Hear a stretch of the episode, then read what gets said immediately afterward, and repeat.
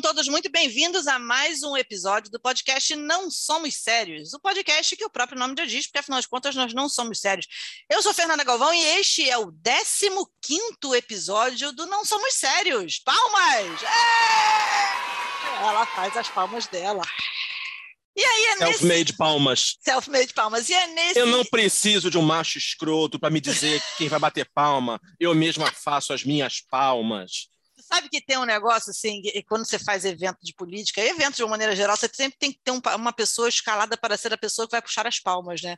Eu sempre rezei para que não fosse eu, porque na minha cabeça, na minha vez, na hora que eu fosse puxar as palmas, ninguém mais ia puxar as palmas junto comigo. E é nesse espírito que tem tudo a ver com o tema desta semana que eu chamo o meu amigo de sempre, meu companheiro de bancada, Bruno Valentim. Oi, pessoas, tudo bem? Meu nome é Bruno Valentim. Hoje não vou me apresentar direito, nem vou ter patrocinador, sabe? Por dois motivos. Um, porque eu estou com sono. Dormi mal ontem, estou com sono. Esse programa é gratuito, não tenho obrigação nenhuma de ser legal. então, esse é o primeiro ponto. O segundo é que eu estou em férias, com a graça do Senhor Jesus, amém. Então, hoje teremos programa, é isso aí, você que se contente, tá bom? Beijo, amo arrasou, vocês. Arrasou de férias, arrasou, arrasou, olha aí. Como, como diz Marcelo Médici com seu personagem maravilhoso no teatro, ai meu cu dourado. Adoro! Então, é, como eu falei antes, a gente está no 15 programa e a gente vai falar hoje sobre medos e humilhações ridículas do dia a dia.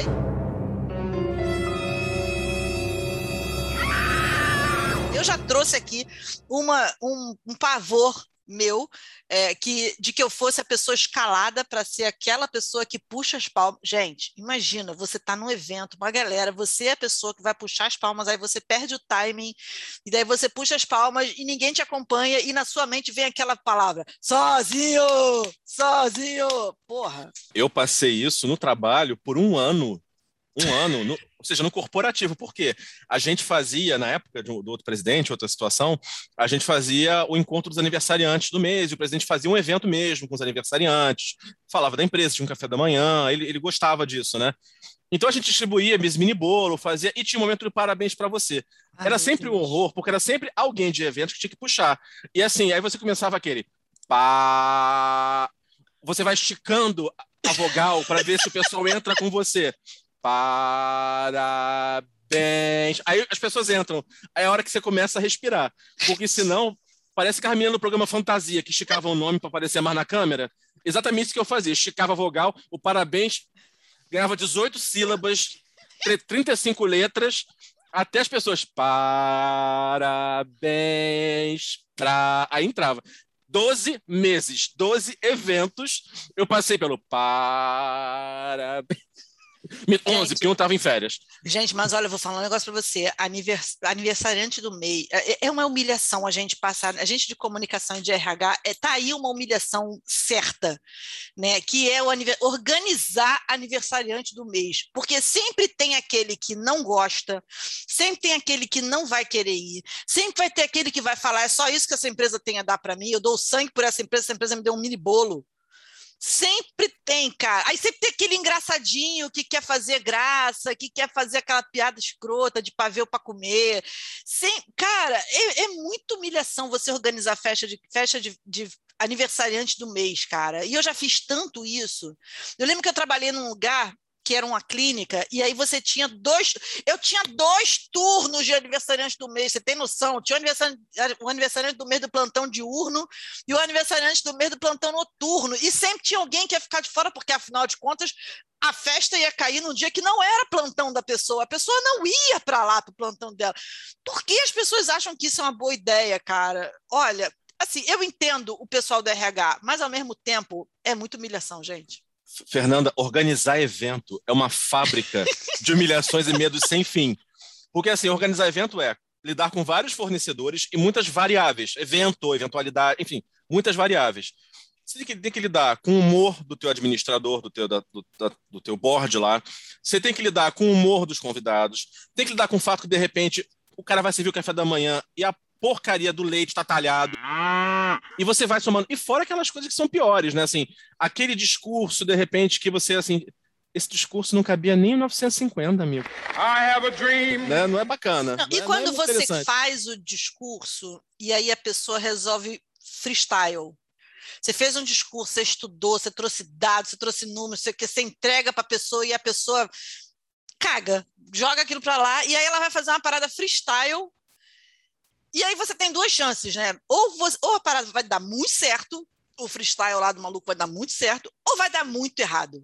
Nem vou dizer quem, nem vou dizer em qual emprego foi isso, porque eu não estou afim de tomar demissão por justa causa em algum momento da minha existência. Não vou dizer quando foi, nem com quem foi. Eu tenho medo. É... Houve uma autoridade, né, num evento que eu estava, em que, inclusive, acho que era um evento voltado, não sei se era para o Outubro Rosa ou voltado para o Dia da Mulher, alguma pauta feminina, mais feminina, em que foi fazer o discurso, parabenizando a, a todos e todas, e parará, parará, e soltou assim: olha, eu vou me encurtar porque discurso para mim é igual a biquíni, tem que ser pequeno e cobrir somente as partes essenciais. Ai, meu Deus. Depois eu soube que a assessora de comunicação perdeu a noção do perigo e foi lá e Só vem aqui agora que nós vamos conversar sobre isso. O senhor nunca mais faça isso.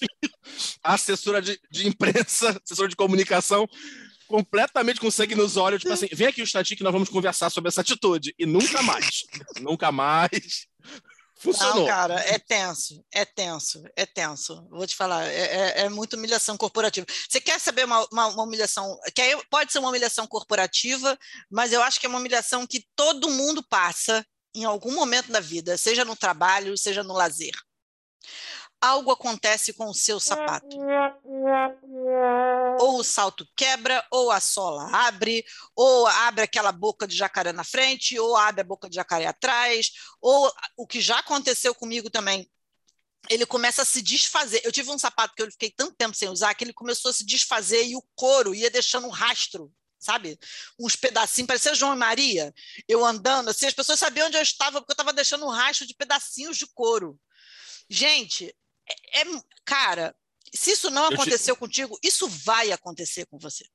Eu tinha um sapato de evento que eu adorava aquele sapato, era confortável, foi caro, paguei várias vezes, sabe? eu usava em momentos especiais. É, eu guardei tanto, com tanto carinho, com tanto afeto. Sabe aquele amor que sufoca? sabe? Eu tinha, um amor, eu, tinha, eu tinha uma relação tóxica com o meu sapato. Meu sapato ia pedir ajuda profissional você, contra mim. Você estava sendo abusivo. Eu estava sendo abusivo com o meu sapato, porque eu não deixava ele ter uma vida.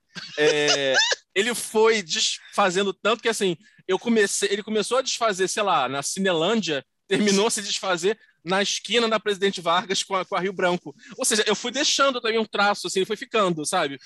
É, é, falta um pedaço. E cantando falta um pedaço. Porque assim. É, cara, teve uma vez, eu não esqueço disso, porque eu acho que foi uma das situações mais Eu terminei, eu terminei a Presidente Vargas de meia, entendeu? Praticamente.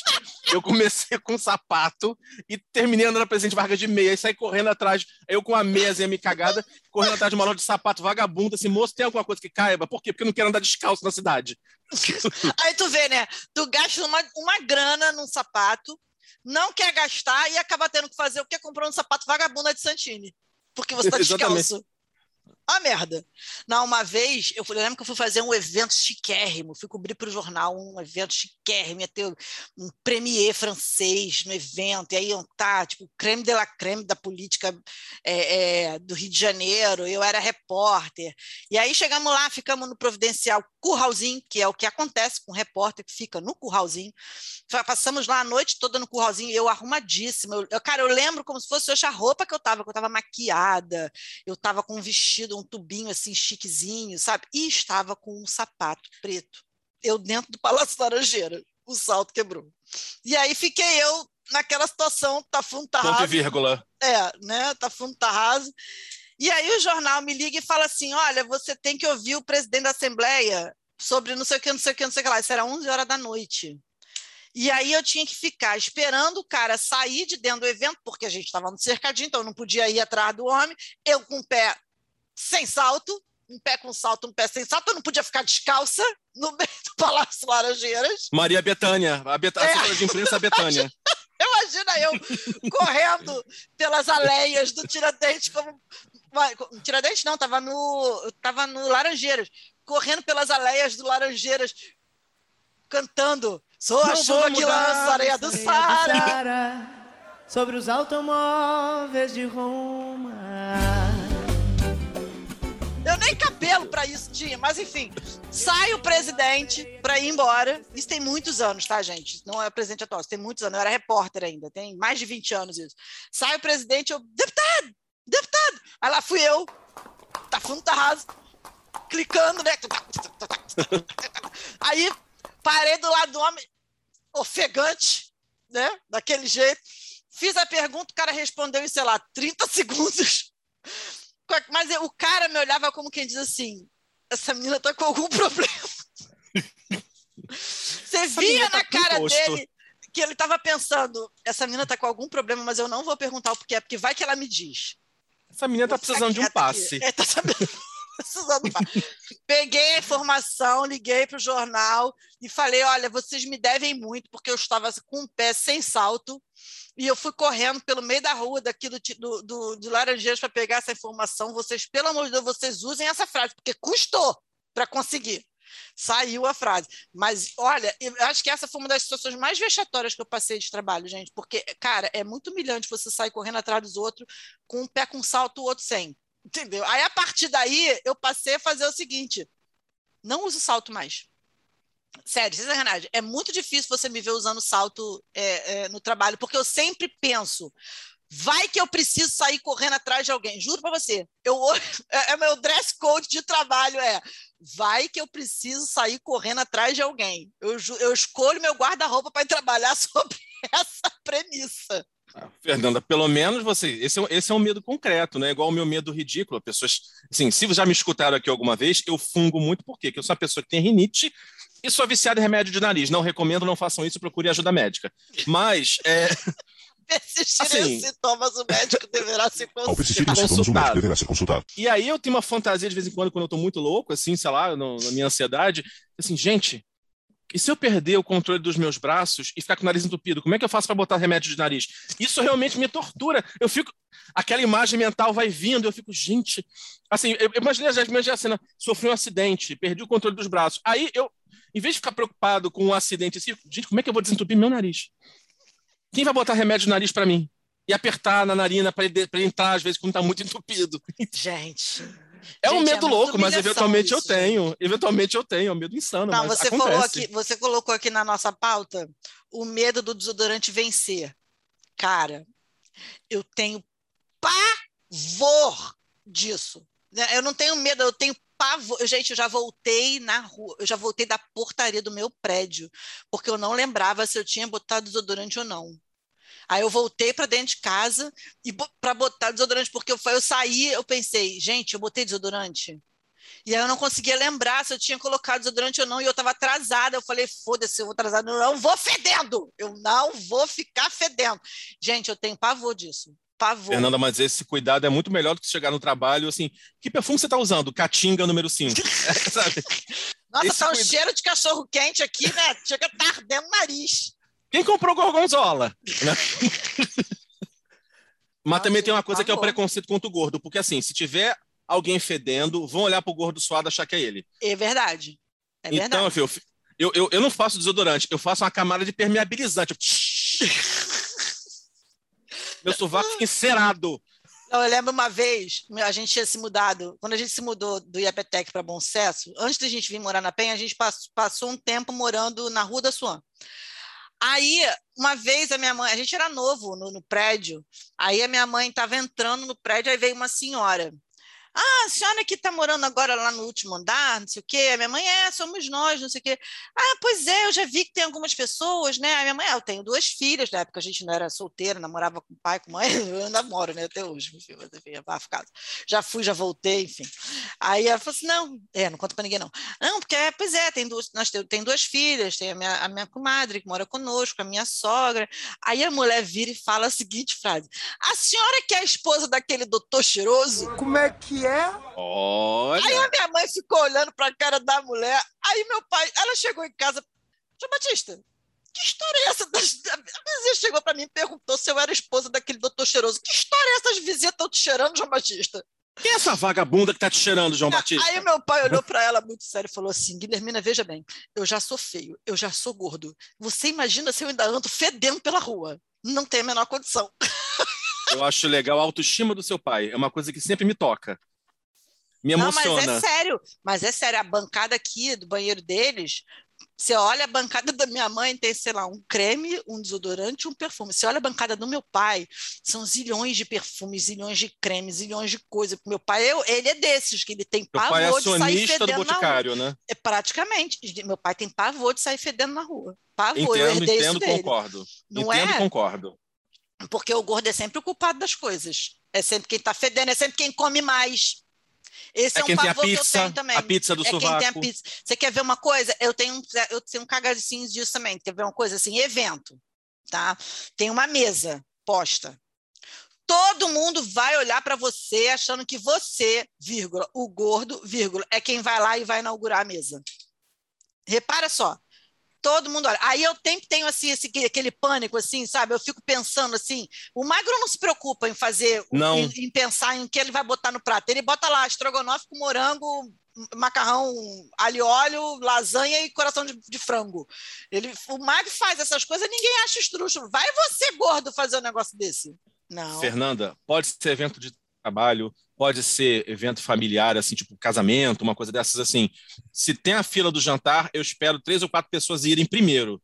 Eu também. Não, eu sempre espero assim, não, não vou, eu não vou abrir aqui, não vou abrir a fila. Não vai acontecer. Jamais. Eu abri a fila, nunca. Posso estar com hipoglicemia, sabe? Cianótico, azulando, sabe? Língua branca.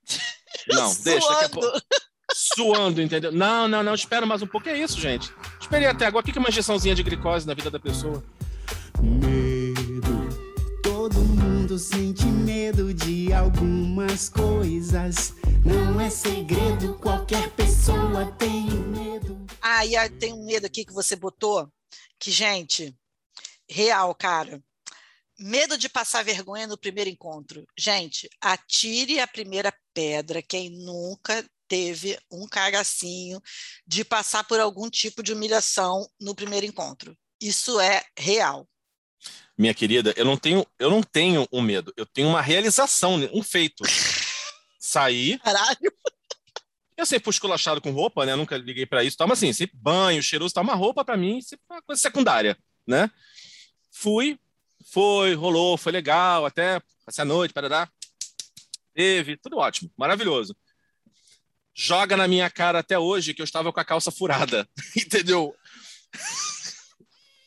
Joga na minha cara até hoje e fica assim, não, eu fiquei pensando se eu ia continuar, porque aquela calça furada, aquele furo me chamava atenção, eu não conseguia pensar em mais nada. Você podia estar tipo, falando era aí da só naquilo que eu consegui olhar. Exatamente, assim, só- Eu só não conseguia- sei parar.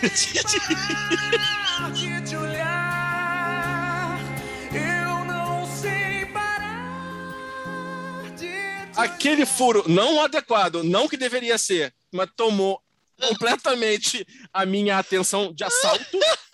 Você podia, você podia estar dando a cura do câncer, você podia estar dizendo assim, tipo, ganhar a fórmula para ganhar o prêmio Nobel. Não conseguia, eu só conseguia focar. Devo continuar com alguém que chegou para me ver pela primeira vez com um buraco desse tamanho na calça? Poxa, parte o meu coração ver ele assim. Olha, é amor mesmo, viu? Porque eu não voltaria.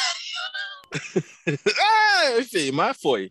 Então, escuta Não, até hoje, quer- tá? Eu, eu preciso, eu preciso confessar um medo que eu tenho. O Márcio já chegou para mim e falou: garota, deixa de ser maluca.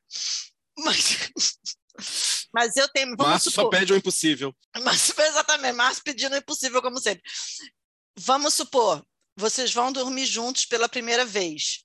Gente, eu não durmo. Eu não consigo relaxar e dormir. Não durmo, sério, sem sacanagem. Eu fico só cochilando. Porque eu acho que eu vou roncar e o cara vai reparar. Eu acho que eu vou peidar e o cara vai reparar. Eu acho que eu vou me mexer de um jeito estranho e o cara vai reparar. E aí eu fico nessa psicose que não tem nada a ver, porque pessoas roncam, pessoas peidam, pessoas se mexem. Mas Foda-se. isso aí é educa- educação feminina de uma mulher de 40 e Gente, poucos anos. Mas olha, é um, é um pavor tão ridículo que eu juro pra você. E normalmente, quando esse pavor bate, o outro lado tá morto pro mundo, roncando, peidando. Imagina, a Fernanda foi jantar, o cara pediu prato, ah, vamos jantar fora, não sei o quê. Fernanda pensando assim, que pratos podem provo- provocar gases? Eu Que juro que eu penso dia- nisso. Eu Imaginei. penso nisso. acho que eu vou comer um franguinho com salada. O cara chega, olha, eu conheço um rodízio de rabada maravilhoso. Não, rodízio de rabada não. Rodízio de rabada não, pelo amor de Deus. Por favor, que ele não pensa nada com gorgonzola. Eu Não tenho intolerância a glúten. refrigerante, Não vou nem tomar refrigerante porque dá gases. Aí eu fico lá muito plena tomando mate. Porque não vai dar gases.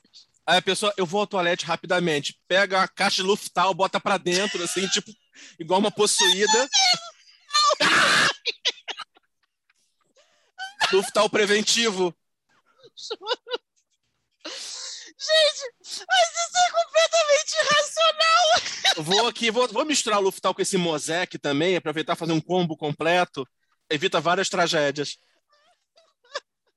Gente, mas olha como é que a gente é dominado por uns medos escroto, nada a ver, né, cara? Porque, porra, geral peida, gente.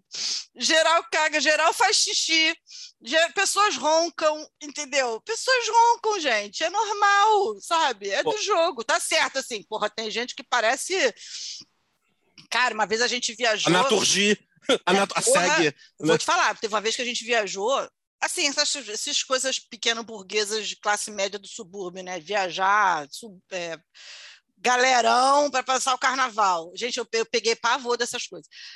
É, Galerão para passar carnaval, não sei o quê, pessoas que de repente você nem conhece tanto assim, mas é amigo de amigo, não sei o quê, beleza, fomos. Ada. Gen- é, gente, tinha uma pessoa no grupo. A pessoa roncava tanto, até meu, olha, meu pai ronca. Meu pai ficou, caraca, porque vou te falar, eu acho que a, acho que a região dos lagos inteira escutava a pessoa dormindo. Sem sacanagem. Aquilo era tenso. Renato! Não, não, não, não, relaxa. Não, não, não, não, é fulano, tá dormindo. E, e a pessoa, tu pensa que a pessoa tinha algum tipo de pudor? Você pensa que a pessoa tinha algum tipo de. de ah, não, o que, que vão pensar? Ah, mas tava lá roncando, passando mal muito pleno, nem é com ele. E eu aqui, tomando, eh, tomando Luftal no banheiro do restaurante para não peidar na casa. Vai, vai, que tem- vai que vai dar depois, né? Não tem que ficar com É, na cabeça agora. Juro, juro, gente. Já, Tu isso, falou isso é coisa de, de gente peido? totoca, né? Isso é coisa de gente Muito. doente, né? Muito, muito, muito, muito. Novas gerações, libertem-se disso. Pensar, pe- peidar é natural. É, tu falou de, de peido, tem duas coisas. Um- uma é uma história e outra é um receio. A história. É, bom, já falei de Lucília, o mito, minha avó, incrível. E já falei de Cordeiro, o marido dela, que já partiu há muitos anos, também que era uma figura hilária. É, nos anos 80, não sei qual daquelas copas que foi, não sei, não lembro, né? Eles faziam na vila da minha avó, assim, botavam a televisão, aquela televisão com antena, Ai, né? aquele bombril lá amarrado para pegar sinal, botavam na vila para assistir o jogo, todo mundo ali assistir o jogo. E meu avô, na época, não sei se ele tinha uma Brasília, português de Brasília, duh, ou um Passar. Não sei qual dos dois ele tinha. Um clichê qualquer desse ele tinha.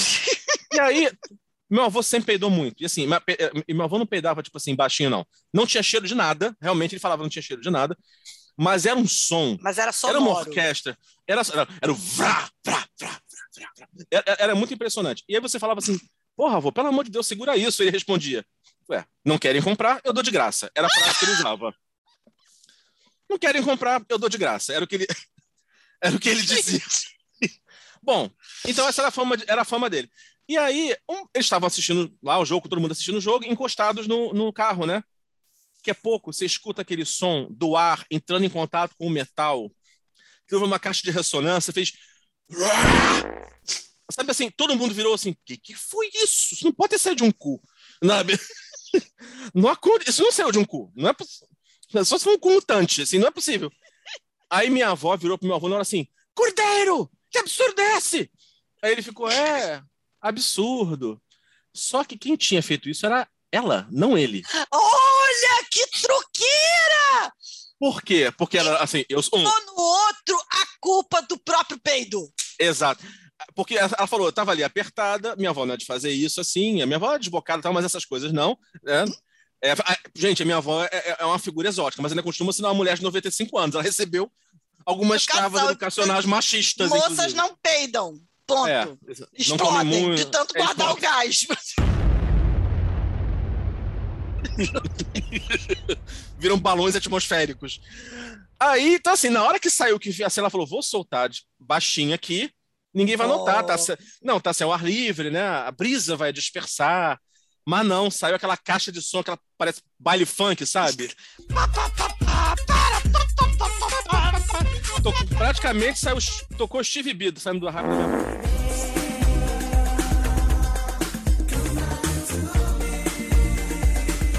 E aí, ela na hora virou. Ele ia dizer assim: não fui eu, mas o olhar dela para ele foi assim: se você não assumir, nós teremos seríssimos problemas depois. Meu avô, que sabia que sobreviver era importante, assumiu a culpa, fez: ah, é, é verdade. tem medo do lobo mal, lobo mal, lobo mal. Quem tem medo do lobo mal? E o outro receio que eu tenho, isso, isso eu tenho mesmo, assim. Você é o banheiro na casa de uma outra pessoa, já é assim delicado. Você vai, pô, você. Assim, às vezes, ah, tá, é, sei lá, homem, te levanta a tábua, mas respinga um pinguinho, você pega o papel higiênico, passa, passa, passa pra secar. Enfim, se for número dois, então é pior, porque, cara, por mais que você evite, vai vir o cheiro. Mas às vezes não tem jeito. Às vezes a natureza não quer saber da finesse, a natureza não quer saber do que você acha. Ela vai lá e É. te obriga. A mãe natureza não quer saber disso. Aí você vai correndo, vai, se alivia. Ah, tá bom, agora eu vou resolver aqui. E a descarga tá quebrada. Ou a descarga Não não, tem tem, força. Mas para mim a pior é a descarga. A descarga não tem força para pegar aquela criança que você pariu e devolvê-la à mãe Gaia. Ai, Então você aperta a descarga, ela dá volta, assim, ele fica ali no roletrando, roletrando, ali e não desce. É o E peão volta. da casa própria. Peão da casa própria. Não desce, o, sub- o submarino desce, sobe e fala, oi, tô de volta. Caralho. Tu já ouviu o. E você tem que pedir um balde pra pessoa. Você pode me prestar um balde? Ah, cara, eu nunca mais volto naquela casa. Tu já ouviu a história do que história é essa do padre Fábio de Mello pro Porchat? Vi, vi, vi. Gente, Que ele guardou no bolso, que ele guardou no bolso, jogou fora num contêiner de, de obra. porque ele viu num filme, num programa que tinha acontecido isso, e teve essa ideia. Agora, como que eu saio daqui com esse cocô no bolso? Maravilhoso. Mas eu fico apavorada com essas coisas. Aliás, você falou que às vezes fica um respinguinho. Eu acho que existe um lugar no inferno para as pessoas, principalmente as mulheres, que vão no banheiro. Porque assim, gente, banheiro feminino é vocês que são os moços não sabem ou não entendem. Mas banheiro Não é meu feminino- lugar de fala. Porra, banheiro feminino é uma função fodida. É uma dor de cabeça, porque aí você fica naquela, porra, vou sentar, não vou sentar, e doenças venéreas, e, e porra, e bactérias, você fica com aquela neurose toda. Aí tem muita gente, eu inclusive, que quando vai fazer o número um, não senta. Aí você fica naquele né, equilíbrio precário para mirar ali, não sei o quê. Jogando malabares. É, você fica ali, né, para o xixi sair. É sempre meio ridículo. Mas, porra, gente, olha só, quando você for fazer isso, respingou, porra, pega o papel higiênico, bicho, dá uma limpezinha, sabe? Não vai deixar os respingos lá pro próximo. Porra, eu, eu fico tão puta. Olha, eu fico num ódio quando eu chego no banheiro que tá desse jeito. Caraca, toda vez que eu entro no banheiro e que ele tá respingado, eu penso e eu amaldiçoo a vida de quem largou o troço todo cagado assim. Eu sei que eu preciso evoluir espiritualmente, eu sei que eu preciso desapegar disso, mas, cara, não dá. Quando eu vejo, eu já, já amaldiçoei, já foi. Não, e a pessoa que, que fez isso nem sabe que tá correndo risco de vida, porque são dois macumbeiros aqui. E praga de macumbeiro pega, tá? Exatamente. É isso que eu quero dizer para você. Mas você falou esse negócio do cheiro, existe agora aquele negocinho, nunca usei aquele negocinho que diz que tira o cheiro. Não sei se é verdade. Negócio de spray, tem um spray aí Eu que você prefiro usa. limpar. Eu não sei. Não, negócio de cheiro, viado. Cheiro. Cheiro, tu pode limpar o que Ah, for, tá. o cheiro fica, porra. Tô falando negócio. Parece que a parada, a função da parada é não deixar o cheiro te acusar. Entendeu? Não sei, nunca usei. Por favor, coloca aí no nosso Instagram se existe, se o negócio realmente funciona ou não. Porque se não tiver, eu não vou comprar. É isso. Me, me dá o link aí pra ver onde vende. Acho que vai ser importante pra mim. Aqui, tu colocou aqui também. Dormir com a cabeça virada pra porta. Não me Gente, deixe só, eu tenho medo do escuro, tenho medo do inseguro, dos fantasmas da minha voz. Não, mas olha só, isso aí vem no pacote de medos sobrenaturais, tá? Mas esse medo aí é uma coisa evolutiva, porque no passado as- os predadores poderiam entrar no seu quarto, Ah, seus tá. inimigos poderiam invadir o seu quarto. Então, ah, tá. você dormir com, com a cabeça para a porta é você garantir tomar uma, uma machadada, e aí seu castelo ia ser conquistado. Ah, é isso. tá. Aham. É. Falou o mundo de- viking. Falou o viking do Andaraí. Aham, É. tá bom. Só não sai do sofá, vai brigar uma batalha na rua, né? É. Porra. Não, mas olha só. e- Essa é a raiz dos filmes de terror. Tem um pacote, tem um, um pool de, de medos ridículos que tem a ver com filme de terror. Fernando nunca foi de ver filme de terror. Eu, em criança, eu tinha um, um fascínio estranho. suporto. Eu, eu, assim, eu queria ver e depois eu sabia que ia ficar comendo, mas eu queria ver. Então, eu vi Poltergeist escondido, eu vi as- O Exorcista escondido, Gente, mas aí depois vem. Aí, assim, na hora que tá assistindo é aquela coisa incrível. O problema é que depois você vai dormir, né? E aí você já pensa assim: hum, acho que o Satanás vai fazer companhia pra mim hoje. E aí aquela ideia passa a te assombrar. Quem está aí? É você, Satanás? Quando você viu filme de terror em criança, dá vontade de beber água e ir ao banheiro, é um terror, porque você jura que você vai sair da cama, do seu- da sua cobertinha. Quando você abrir a porta, você vai chegar na cozinha, assim, pé sobre pé. Quando você ligar a luz, Satanás vai estar assim: Oi, tudo bom? Você andou me invocando, amor? É, Atualmente, como diz um amigo meu, assim, eu tenho pavor mais de chegar na minha cozinha à noite para beber água e encontrar um cidadão de bem. O Satanás estou tirando de letra. Mas é. o Satanás tá bem a até tomando, chamando pra tomar um chazinho. é, cidadão de bem a favor da família e da propriedade está me dando mais medo. Aí você tem essas coisas, assim, aí você tem esse medo de encontrar o Satanás, ou a garotinha do exorcista, ou a, a, a mulher que a mulher do poltergeist, aquela baixinha que chegou para salvar a menina, mas eu tinha mais medo dela do que do, do poltergeist. A- Aquela criaturinha esquisitinha, parecia Aracy de Almeida. Eu tinha mais medo, eu tinha muito mais medo dela do que Eu do tinha próprio medo da fantasma em Aracide si. Almeida, sabia? Quando ela era jurada do Silvio Santos. Eu achava ela assustadora. Eu tinha, eu- olha, criança é uma desgraça, né? A mulher com puto histórico na, na, na, na história da música brasileira, várias, várias contribuições foda, e a você, você, criança, pensa, porra, lá vem aquela jurada estranha do Silvio Santos. Bom, querido, eu tinha medo do Marco Maciel. Eu não sei, eu não sei que, que Deus- acho que ele já morreu, que Deus o tem em sua divina glória. Eu não sei o que tinha naquele homem, que ele apare, quando o mapa do Chile aparecia na televisão, me dava um nervoso. Eu- sei, lá, eu tinha medo do Marco Maciel. Não, não me pergunte, é medo irracional. Tira o Marco, Eu assim tinha como, medo, sabe do quê? Daquele Jesus que aparecia no SBT. Meu Deus, Eu tinha, eu tinha pavor daquele Jesus. mas muita gente deixou de ser cristã por causa daquilo. Porque aquele Jesus era muito apavorante. Com aquela voz profunda. profundo. Você tem certeza de que já fez tudo o que podia pelo seu semelhante? Pense bem, pois um dia vamos nos encontrar. E eu gostaria muito de chamá-lo de meu filho. Que, gente, eu tinha pavor daquele Jesus. Pavor. Socorro. Eu também tinha, tinha um certo. um- um- Tu, tu chegou a ter medo de. Porque assim, eu tinha, filme de terror tinha esse fascínio. Mas quando lançou o thriller, o clipe do Michael Jackson, eu tinha medo real. Quando, a- quando ele virava assim, dava, dava um cagacinho, assim. Eu, eu Eu, realmente eu não medo. daquele final. que Tchan, tchara, tchá. Aí ali, Tipo, não ali- acabou. É, Era ali, não acabou. ali dava um cozinho e trancava ali. Ali o negócio passava- tudo trancava. O Wi-Fi com KY não passava. Não, não passava, não. Ali, ali, ali a, a parada era tensa, o bagulho ali É. era tenso. Mas tu sabe que esse negócio de dormir com a porta aberta, dormir com a cabeça virada para a porta, eu tenho uma mania, eu sou uma pessoa que tem manias. Tipo, banho, você vai. ah, eu não tenho medo. Fernanda não tem medos. Ela tem manias porque ela é uma pessoa exótica e interessante. Ah, tá. Não, mas tem, uma, tem coisas que são manias mesmo, que eu, não- se você me perguntar por que, que você faz isso, eu não sei. Tipo, você vai no banheiro público, tá? Vai banheiro de shopping. Banheiro de shopping. Eu sempre tento ir no mesmo reservado. É sempre o primeiro. Eu sempre tento ir no primeiro reservado. E fico meio puta quando ele está ocupado. Diga-se de passagem. Não é mania, não, amor. O nome disso é toque, tem tratamento. Eu- Tem um pessoal de branco que tem uma, uma siglinha chamada CRM. Não sei se você já ouviu falar. Que eles carimbam umas coisinhas brancas com carimbo. Você, vai, você troca por, um, por insumos na farmácia que ajudam muito. Se você puder procurar ajuda, talvez seja bom aí para você. Não, e uma outra mania que eu tenho, mas aí eu acho que é por causa de macumba mesmo. Eu não sento com as costas para a porta. Vou sentar num restaurante. Eu vou sempre sentar de frente para a porta. Eu não sento de costas para a porta. Não sento. Não adianta. Minha mãe tem essa mania e ela passou essa mania para mim. Não, não sei por quê. Não me pergunte. Eu não sei se ela acha que vai vir um egum, vai me pegar. Não sei. Só sei que ela não senta de costas para a porta e eu também não sento de costas para a porta. Aliás, aliás, uma coisa comum em gente religiosa, né, assim, é em quem é da, de um bando e candomblé, mais candomblé sobretudo, e acho também algumas vertentes talvez de judaísmo, que é o medo do que, que tem nesse prato que eu vou comer.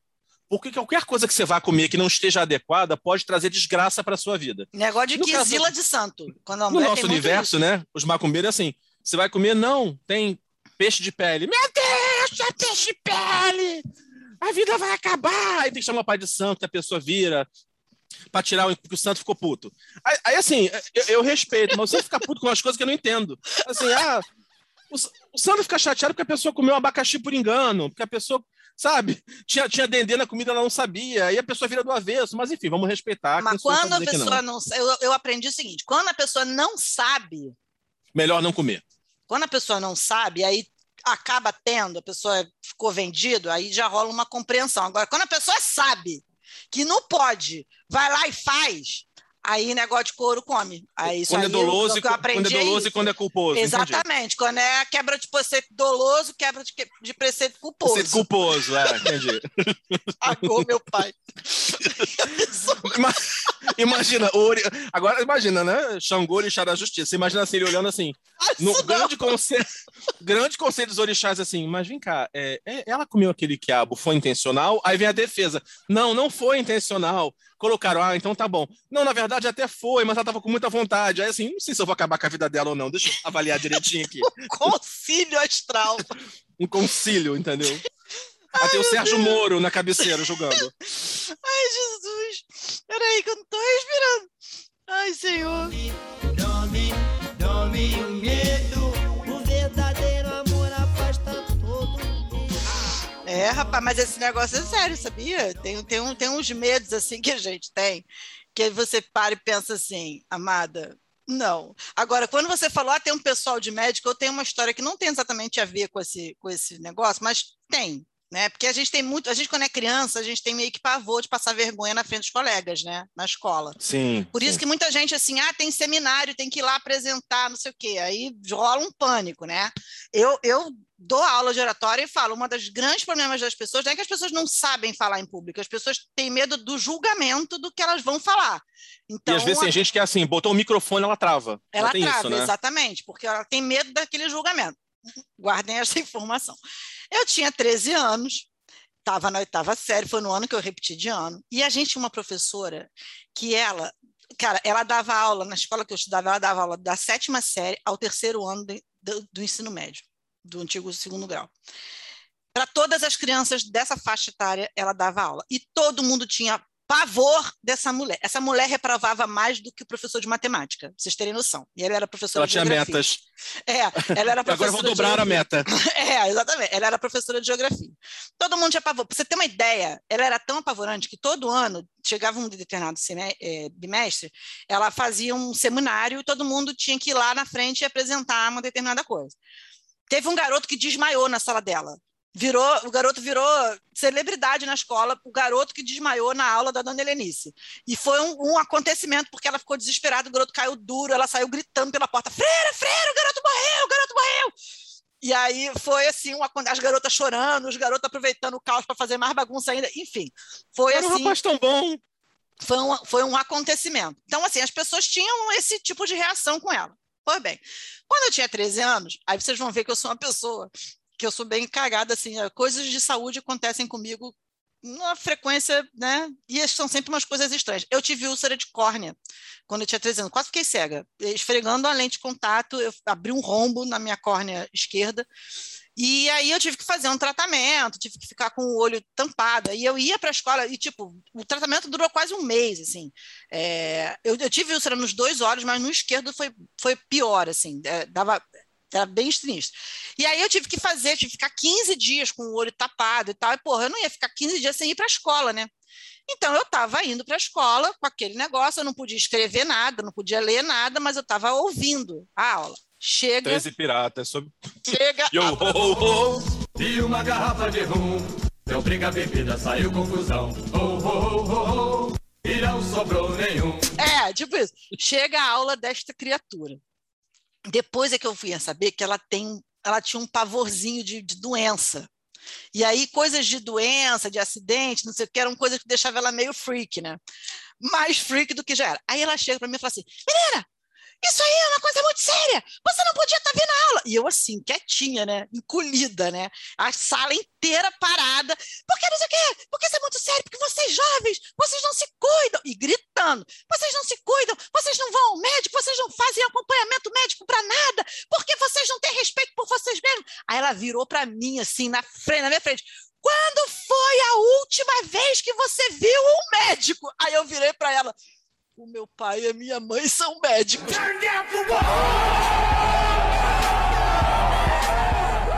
Teve gente que abriu a mochila, fingiu que ia pegar o negócio e falou: Ai, toma! Ai, gente! Foi muito épico esse dia. E aí ela ficou tão sem graça que ela olhou assim. Abra um Atlas na página do cigarro. Esqueceu, né? Esqueceu da história, né? Convenientemente esqueceu da história. Mas esse Fernanda. negócio de falar em público, esse é um outro medo Uhum. que muita gente tem. E durante um. Assim, até hoje, eu saio para dar palestra, eu saio para dar aula. Tem ainda aquele cagacinho que fala: vai levantar alguém do fundo e vai falar. Não é nada disso que essa maluca está falando. Tudo errado. Isso que ela está falando aí está tudo errado. Eu aprendi a lidar com isso de foda-se se ele vai falar. Quem está recebendo para estar aqui falando sou eu, ele que se foda.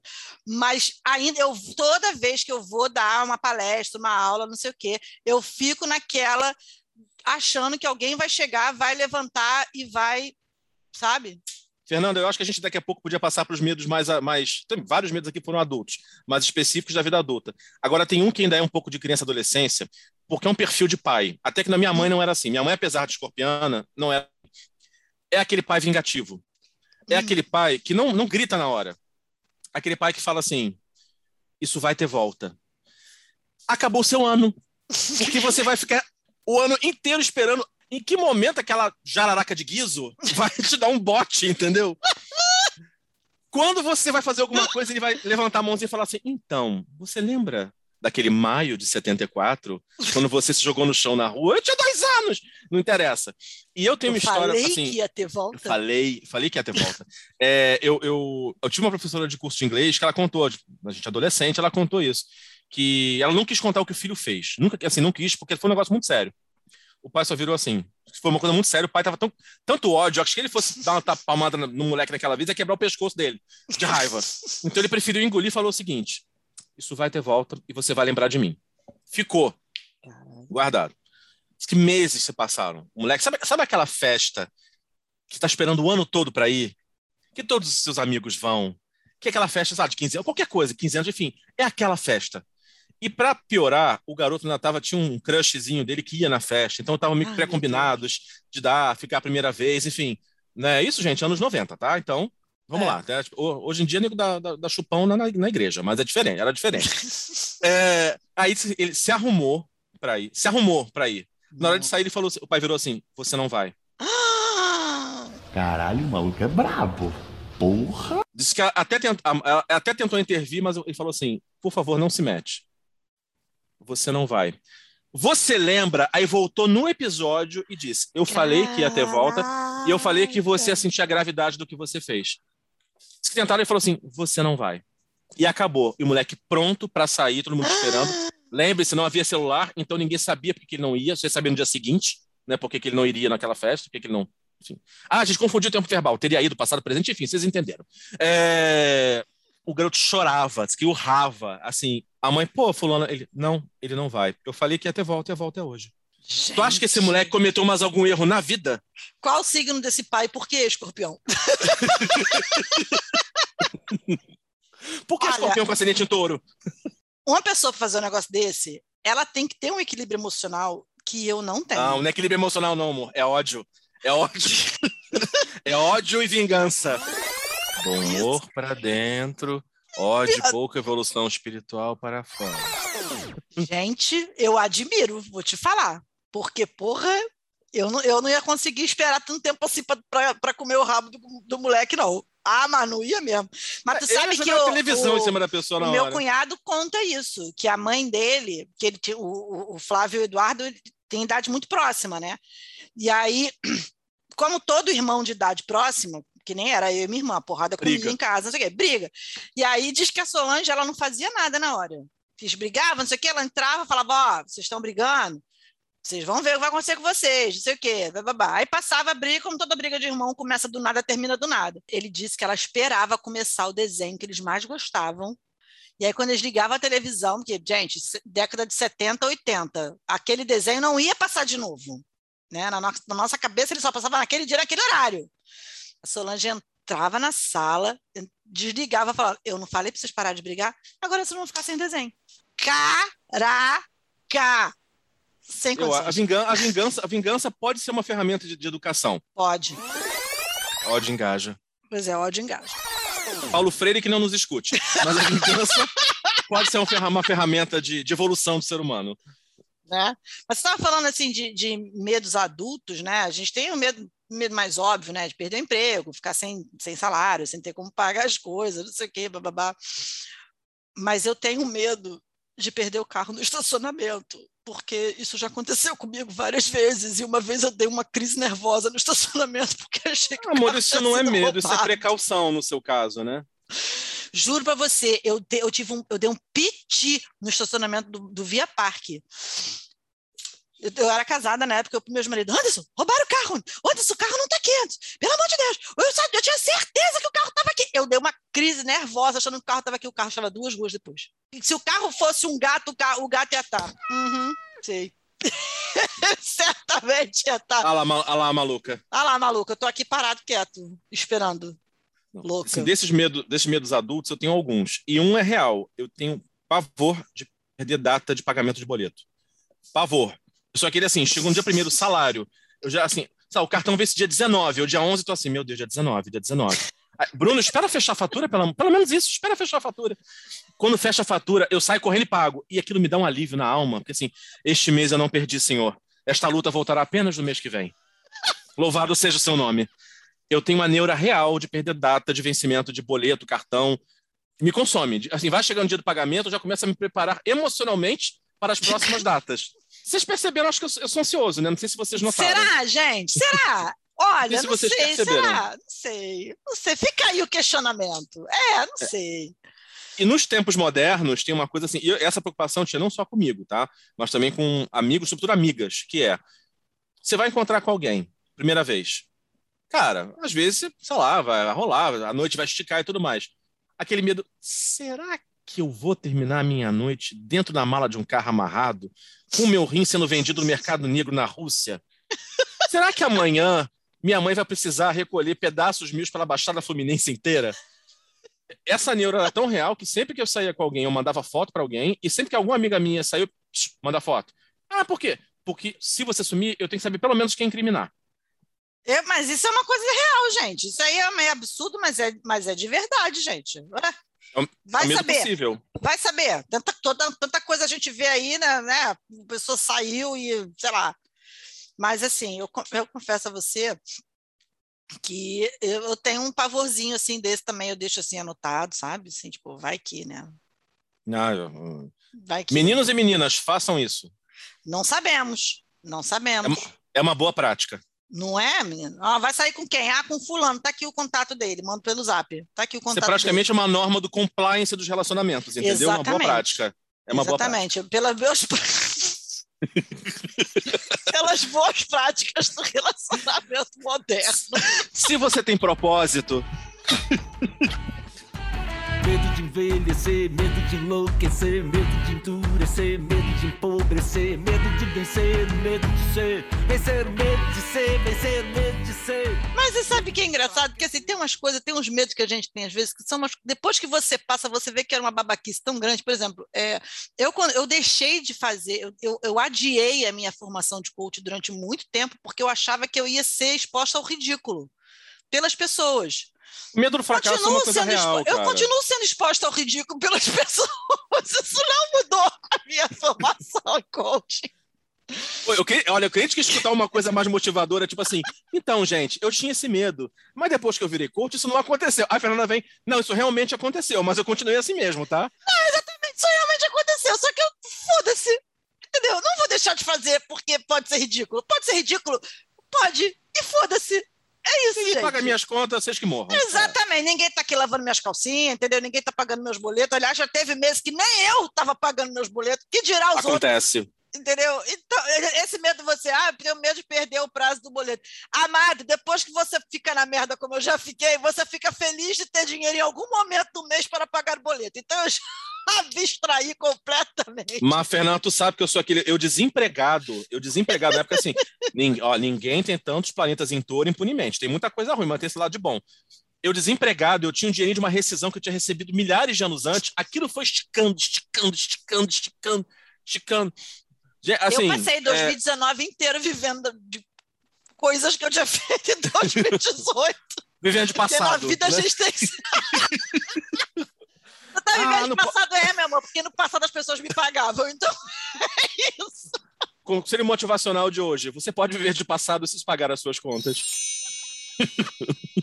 Aí, como dizem os jovens agora, é sobre isso, e tá tudo bem. que ódio que eu tenho disso. Puta que pariu. E, no, e fora do Stories, como é que você tá? Do mesmo jeito, pagando Gente, conta, eu com não de entendi perder o isso. boleto. Eu não entendi isso. E fora do stories como você tá, eu tô tentando entender o sentido disso. Juro pra você. É por quê? Porque as pessoas botam coisas assim aleatórias e mentirosas no stories, é isso? Aí as pessoas Porque nas- isso. É, é uma, é uma versão, é uma, é uma versão stories do que já se fala sobre o Instagram. Que é aquela Hum. coisa assim: ah, no Instagram ninguém tem problema, no Instagram todo mundo é magro, no Instagram todo mundo transa oito vezes por semana, é todo mundo capa da revista nova. É, Hum. nova Gente, não, eu tô usando o Instagram mais. errado, então.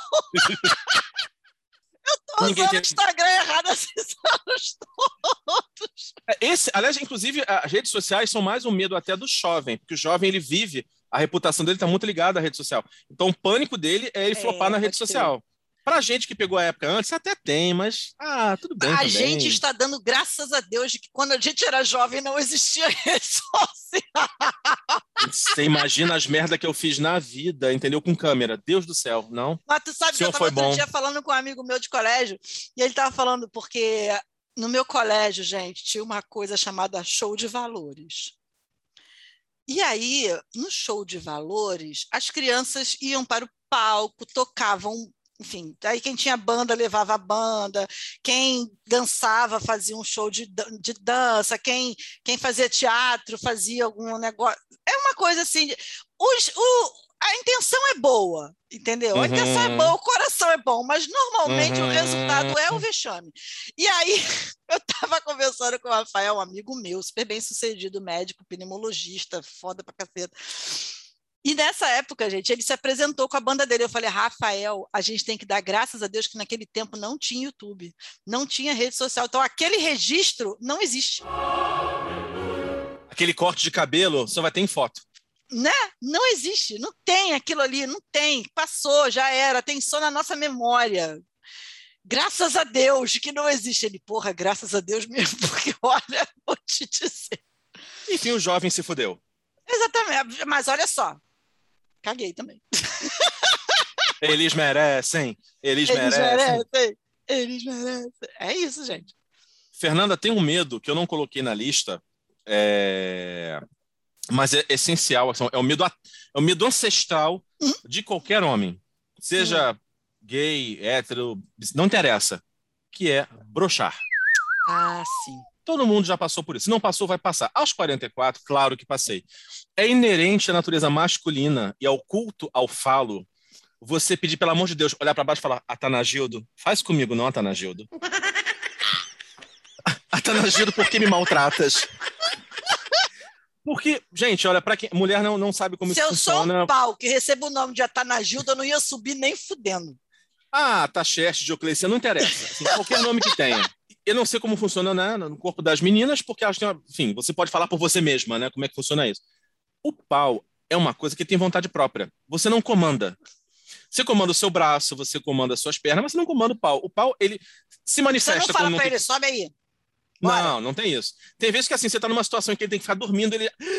"Ah, Bom dia! Aí levanta e acorda e você, pelo amor de Deus, dorme. Não quero mais dormir. E todas as vezes que você tá lá empolgadaço, a coisa vai acontecer. Especialmente, cara, às vezes você tá mais ou menos, tá, tá aquela coisa, como já ouvi dizendo, tá meio frappé, meio barro, meio tijolo.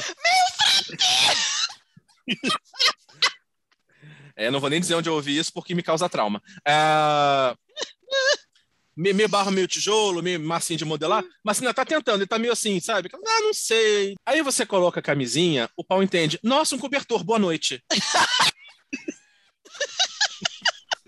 Ai, adorei esse edredom que você colocou aqui. Super confortável, comfy. E vai dormir. E não tem Cristo que faça aquele pau levantar. Esse é um pânico de qualquer cara. Assim, então, meus queridos, vamos naturalizar. Brochar é normal. É, assim, com as meninas isso não acontece porque você não tem como, você não vê. Né? Eu acho que o problema é que o, o dito cujo ele é visual, né, bicho? Você tem como saber. Às vezes você tá lá. É tá- funcional. Exatamente. Não, e tipo assim, para as meninas, às vezes elas não estão exatamente naquele momento, mas tá lá, coitado, o cara já fez mais esforço de estar lá e tal. Vamos, vamos, vamos, né? Já tô aqui. Vamos. Já até lambeu o gramado. É, tipo assim, tá, vamos lá, foda-se, vamos lá. Aí tu tá lá, o cara tá lá no maior esforço e você tá pensando nas, nas coisas que você tem que comprar no mercado no dia seguinte. Acontece? Acontece. Tá curtindo? Não, mas tá lá porque, enfim, vamos, né? Já tô aqui. Momentos da vida. Já tô aqui, já bati gilete, bora. Então não é tão bom, né? Quando poderia ter sido, né? Acontece, acontece, mas não é tão vexatório, até porque o outro lado não necessariamente. Isso é uma outra coisa, porque o cara, ele, ele só tem a sua palavra de que você achou maneiro. É. Porque se você for, tipo, a Meryl Streep do orgasmo, o cara não vai saber. Já pararam tra- para pensar nisso, rapazes? A mulher termina de transar, ela sai, tem, tem um tapete do Oscar, ela ganha estatueta na saída do motel. É. And the Oscar goes to. Exatamente, acontece isso. Às vezes você saiu com a Meryl Streep do orgasmo, você tá crente que tá abafando e a mulher tava pensando, sabe o quê? Se ela vai ou não pegar aquela receita de floral que ela esqueceu no consultório do, do terapeuta dela. Mas eu acho que vocês, mulheres, não deviam fazer isso. Sabe por quê? Porque vocês iludem o cara de que ele mandou muito bem. Aí ele vai querer repetir. E vai querer repetir daquele mesmo jeito. É verdade.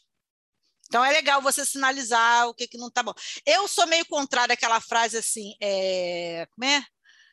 Não fiz orgasmo, deixa o cara saber que ele, que ele fode mal. Porque o, o teu gozo não depende só do outro, depende também do seu momento. Então, às vezes, você não sexo gozou... tem pelo menos duas Exatamente, pessoas, né? Exatamente. Tipo, Pelo é- menos duas. né? Eu acho que é legal você também fazer a sua autocrítica, né? Tipo, porra, às vezes o problema não é dele, às vezes você que não tá num dia tão maneiro assim e aí não curtiu tanto. Então eu acho meio, eu acho meio escroto essa frase. Agora, você também tem que dizer pro cara que você não curtiu aquilo ali daquele jeito, porra, senão como é que o maluco vai saber?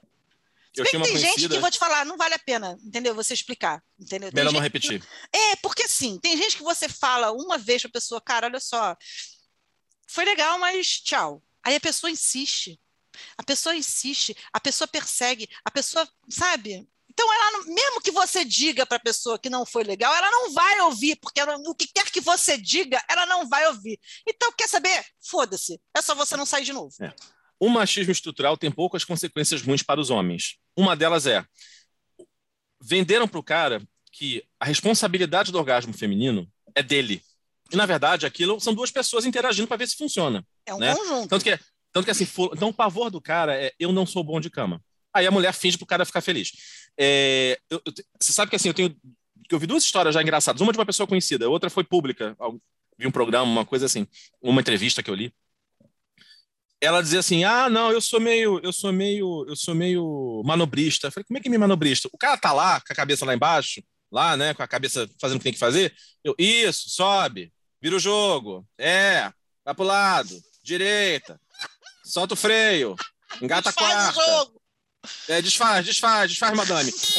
A imagem mental que eu tenho é o cara chupando a mulher com aquele, aquela, aquela toalhinha, aquele paninho no ombro, para limpar depois o vidro do carro dela. Né? Aí levanta a cabeça e fala: tá bom, madame, tá bom, madame? Sabe? Mas eu vi uma que um cara assim, o cara achando uma das primeiras vezes que ele ia transar, o cara novo. Aí ele falou: alguém disse pra ele: olha, mulheres também gostam de sexo oral.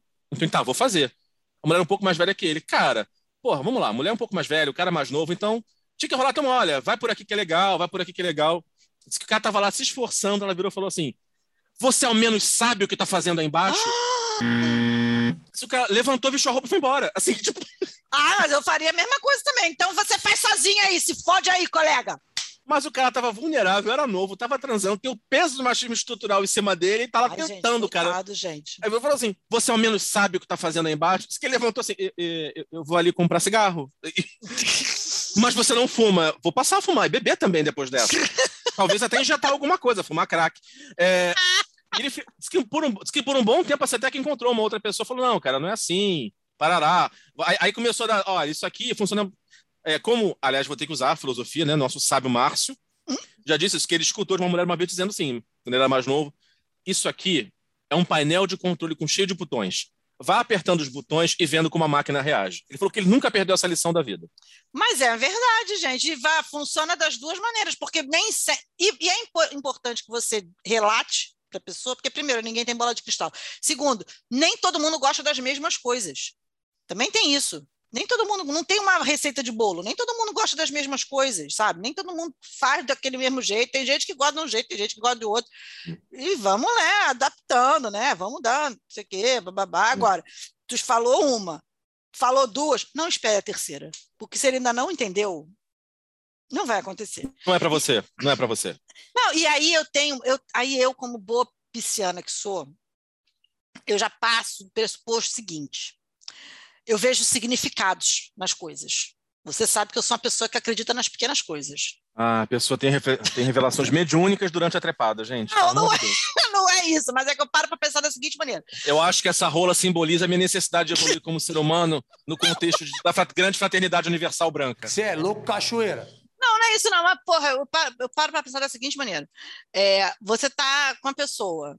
E aí, independente de ser trans ou não, tá? Você fala para a pessoa que você não gosta de uma, de uma determinada coisa. Você fala uma vez, a pessoa repete fazendo. Você fala a segunda e a pessoa repete fazendo. Qual é o sinal que você tira daquilo? Não importa o que você faça ou você fale, a pessoa vai fazer o que ela quer fazer. Então você vai insistir naquilo por quê? Não. Amigo, pega suas coisas e vai para lá. Vai fazer, sei lá, usar brinquedos. Artesanato. Vai fazer artesanato. eu tenho, eu quero falar assim, de um medo Fala. que é adulto, que Fala é que muito real. E que eu acho que todo mundo está passando por isso, que é o medo de ficar sem internet. Gente, quando que nós ficamos tão dependentes assim da internet? Meu Deus do céu. Cara, quando você olha o telefone, você tá lá e só tem um pauzinho do 3G ou do 4G. Eu não sei quanto a vocês, mas já vai me dando um mini infarto. Sem serviço. Caraca, eu tenho dois pavores: de ficar sem serviço e de ficar sem bateria. Gente, eu sem bateria. Outro dia falaram assim: minha filha, o que é isso? Porque eu- na minha bolsa estava o meu telefone, o meu carregador portátil sem fio e o carregador com fio. Porque não há possibilidade. Não, eu não trabalho com a. Ah, e eu tenho também um carregador no meu carro e tem um, um Fernanda, carregador abre a bolsa, na bolsa puxa do a barragem de. Itaipu. Não, é que eu tenho que. O meu telefone não pode descarregar. Ela abre a bolsa, puxa Itaipu. Juro, eu tenho esse pavor. Eu não posso Central Nuclear de Angra dos Reis. Deixa eu pegar esse, esse tem a carregador. de termoelétrica novo. elétrica no porta-luva do Não, esse carregador a diesel é maravilhoso. Você pode levar a qualquer lugar. carvão. Pega um snaco de carvão ali que eu vou carregar meu celular. Gente, mas é sério, eu fico apavorada com a possibilidade de ficar sem, sem, carrega, sem bateria no celular. Sério. Mas tem um que ganha desse. Tem um que ganha desse, que é Qual? passou o cartão, aí fica aqueles segundos tensos processando. Gente. Você não tem dinheiro na carteira. Você não tem como pagar de outra forma. Aí vem aquela frase: operação não realizada ou não autorizada. Aí a pessoa, Caraca. vamos tentar passar de novo? Aí, não tem jeito. Na hora que a pessoa vai tentar passar de novo, desce aquela gota de suor da testa e você começa a pensar: Senhor, põe teus anjos aqui. Não, e você olha para a vendedora, você tem certeza de que a vendedora está pensando, porra, assume que você não tem dinheiro para pagar isso. Porra, era na minha compra que tinha que vir a caloteira, é sério isso? Ah, Na vou minha passar vez- meu outro. Vou passar meu outro cartão. Aí a vendedora, o velho golpe do outro cartão. É. Menina, acho que o Itaú tá com a rede instável. É, tá instável. É, nossa, instável, É. meu Deus, muito instável. Aham, tá bom. Cara, uma vez, juro você, sabe o que aconteceu comigo? Eu fui almoçar, tem um, eu tava com muita pressa e com muito pouco dinheiro. E aí eu fui almoçar, tem um- uma. O retrato de sua vida. Exatamente, tipo ontem. Não, mas tem mais tempo isso. E aí eu saí igual uma louca, também ontem. E eu esqueci de levar a carteira. Só que eu só me dei conta quando eu fui pagar. Gente, eu nunca fiquei tão grata pelo fato de ter A, internet, B, o telefone na minha mão e C, o aplicativo do banco. Porque aí, eu quando eu fui pagar, para a mulher ver que eu não estava de sacanagem, que eu não estava de onda, eu cheguei e falei: você tem aí os dados da conta do restaurante que eu vou fazer uma transferência agora. Aí a moça olhou assim, porque eu acho que ela pensou que eu fosse meter um caô de ah, depois eu volto aqui, entendeu? Mas não, aí a moça chamou o gerente, aí o gerente tinha os dados, aí eu peguei e transferi. Olha, que pânico que me deu, gente. Como eu fiquei Eu- eu grata por ter o aplicativo do banco naquele momento. Eu já paguei corrida de táxi com TED. Eu pensei assim, na hora, senhor, o DOC é teu pastor e nada te faltará. Porque eu Olha só, uma coisa é, tá sem dinheiro, não conseguiu pagar alguma coisa, é da vida. Agora, você ter dinheiro para pagar e ter- sair com fama de caloteiro porque o sistema não Porra, é funcionou. horrível. Aí tu vai ficando nervoso, começa a apertar a senha, começa a, ra- a senha bloqueia. Você vai ficando Puta tenso. Não, e pior é que eu, agora com essa história de que todo mundo, até os camelô, aceita Pix, o que- ou então tem máquina de cartão, aí mesmo é que eu não lembro de ir no banco para tirar dinheiro. Gente, se eu pegar minha carteira agora, na minha carteira deve ter dois reais. É isso, porque eu não lembro de ir no banco tirar. Minha mãe fica puta da vida. Eu também. Porque eu não lembro, cara. Sem, sem sacanagem, não é. Porque tudo é débito, tudo é Pix, tudo é né, TED. Eu não lembro de tirar dinheiro. E aí acontece esses ridículos. Às vezes você tem que pagar um negócio, você tem que estar com dinheiro na mão e é isso.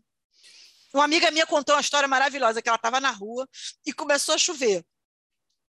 E aí ela estava ela tava dentro de uma loja. E aí ela falou, cara, mas chovia muito, chovia muito, muito, muito. E ela estava na hora do almoço, ela tinha que voltar para o trabalho.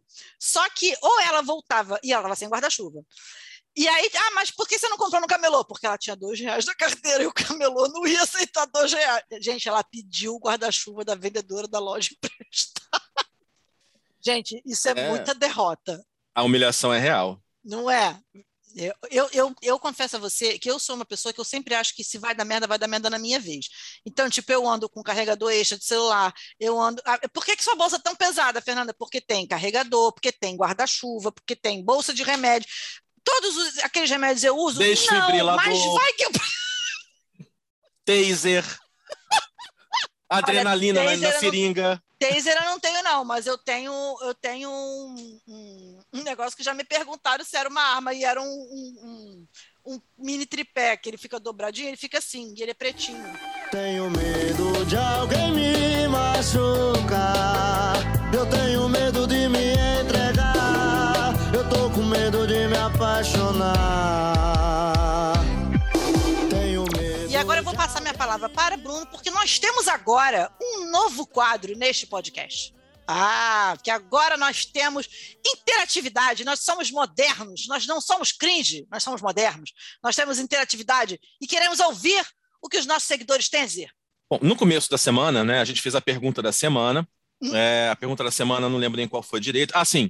É, Mas isso é a demência da idade chegando. É, na verdade, foi. O que, que você já fez? Situações bizarras que você já fez quando estava bêbado, quando estava de porre? Eu, inclusive, eu quero fazer um adendo aqui, porque eu achei essa pergunta pouco inclusiva, porque pessoas como eu, que não bebem e que não precisam estar bêbados para fazer merda, como é o meu caso, eu não me senti incluída. Pronto. Olha, Fernanda, eu, eu queria falar com você que eu entendo o que você está sentindo, mas do alto da minha evolução espiritual, eu vou dizer: foda-se. Ah, Caralho, o maluco é brabo. Porra. É só o que eu tenho a falar para você sobre isso. Enfim, recebemos algumas respostas aqui, algumas não dá para a gente publicar porque daria cadeia. É, Mas uma muito boa, porque eu imaginei a situação, porque ela também entra um pouco com uma vergonha que a gente passa, porque é uma situação muito vergonhosa, tem a ver com o programa. A criatura encheu o pote e aí acabou dormindo no colo da, da garota que ele queria pegar e foi acordado pela mãe dela. Ah, gente. Então você imagina, Jéssica, Jéssica, eu quero você, Jéssica. Não pegou, roncou no colo da garota, a garota lá, imagina, puta da vida com aquele entojo em cima dela, dormindo. Aí a Rezando mãe- ele não vomitar em cima dela. Aí a mãe chega, meu filho, tá na hora de ir embora. Acabou, Jéssica? Isso é, olha, eu acho que isso é pior do que calça furada no primeiro encontro. Há quem discorde de você. Pô, o cara bêbado no teu colo, daí a- acordar pela mãe é muita derrota, gente, pelo amor de Deus. É que eu escuto isso há 15 anos, então acho que deve ter marcado, deve ter sido marcante mesmo. Nem vou Deu julgar. gatilhos. Deu gatilho. Ai, meu Deus do céu. Bom, diante disso, Bruno, eu quero aqui me despedir dos nossos ouvintes. Quero dizer que semana que vem estaremos aqui de novo. Teremos aí uma nova pergunta no nosso Instagram, então façam o favor de ir lá no nosso Instagram e procurar e responder, porque nós gostamos dessa interatividade, queremos ouvir os nossos ouvintes. Ó,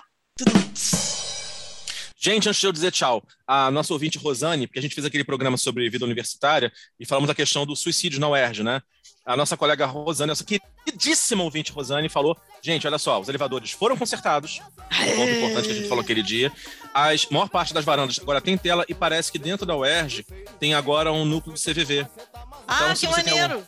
Acho que sim. Então, se você tem algum problema, tá com esses pensamentos na cabeça, procure, ok? Nosso momento sério de serviço, de ajuda à sociedade, aos nossos 90 seguidores no Instagram. Aê! Sextou, papai! Beijo pra todo mundo, fiquem bem. Tô indo curtir minhas férias, mas fiquem tranquilos que apesar das minhas férias, semana que vem tem programa. Um beijo, gente. Até lá. Beijo.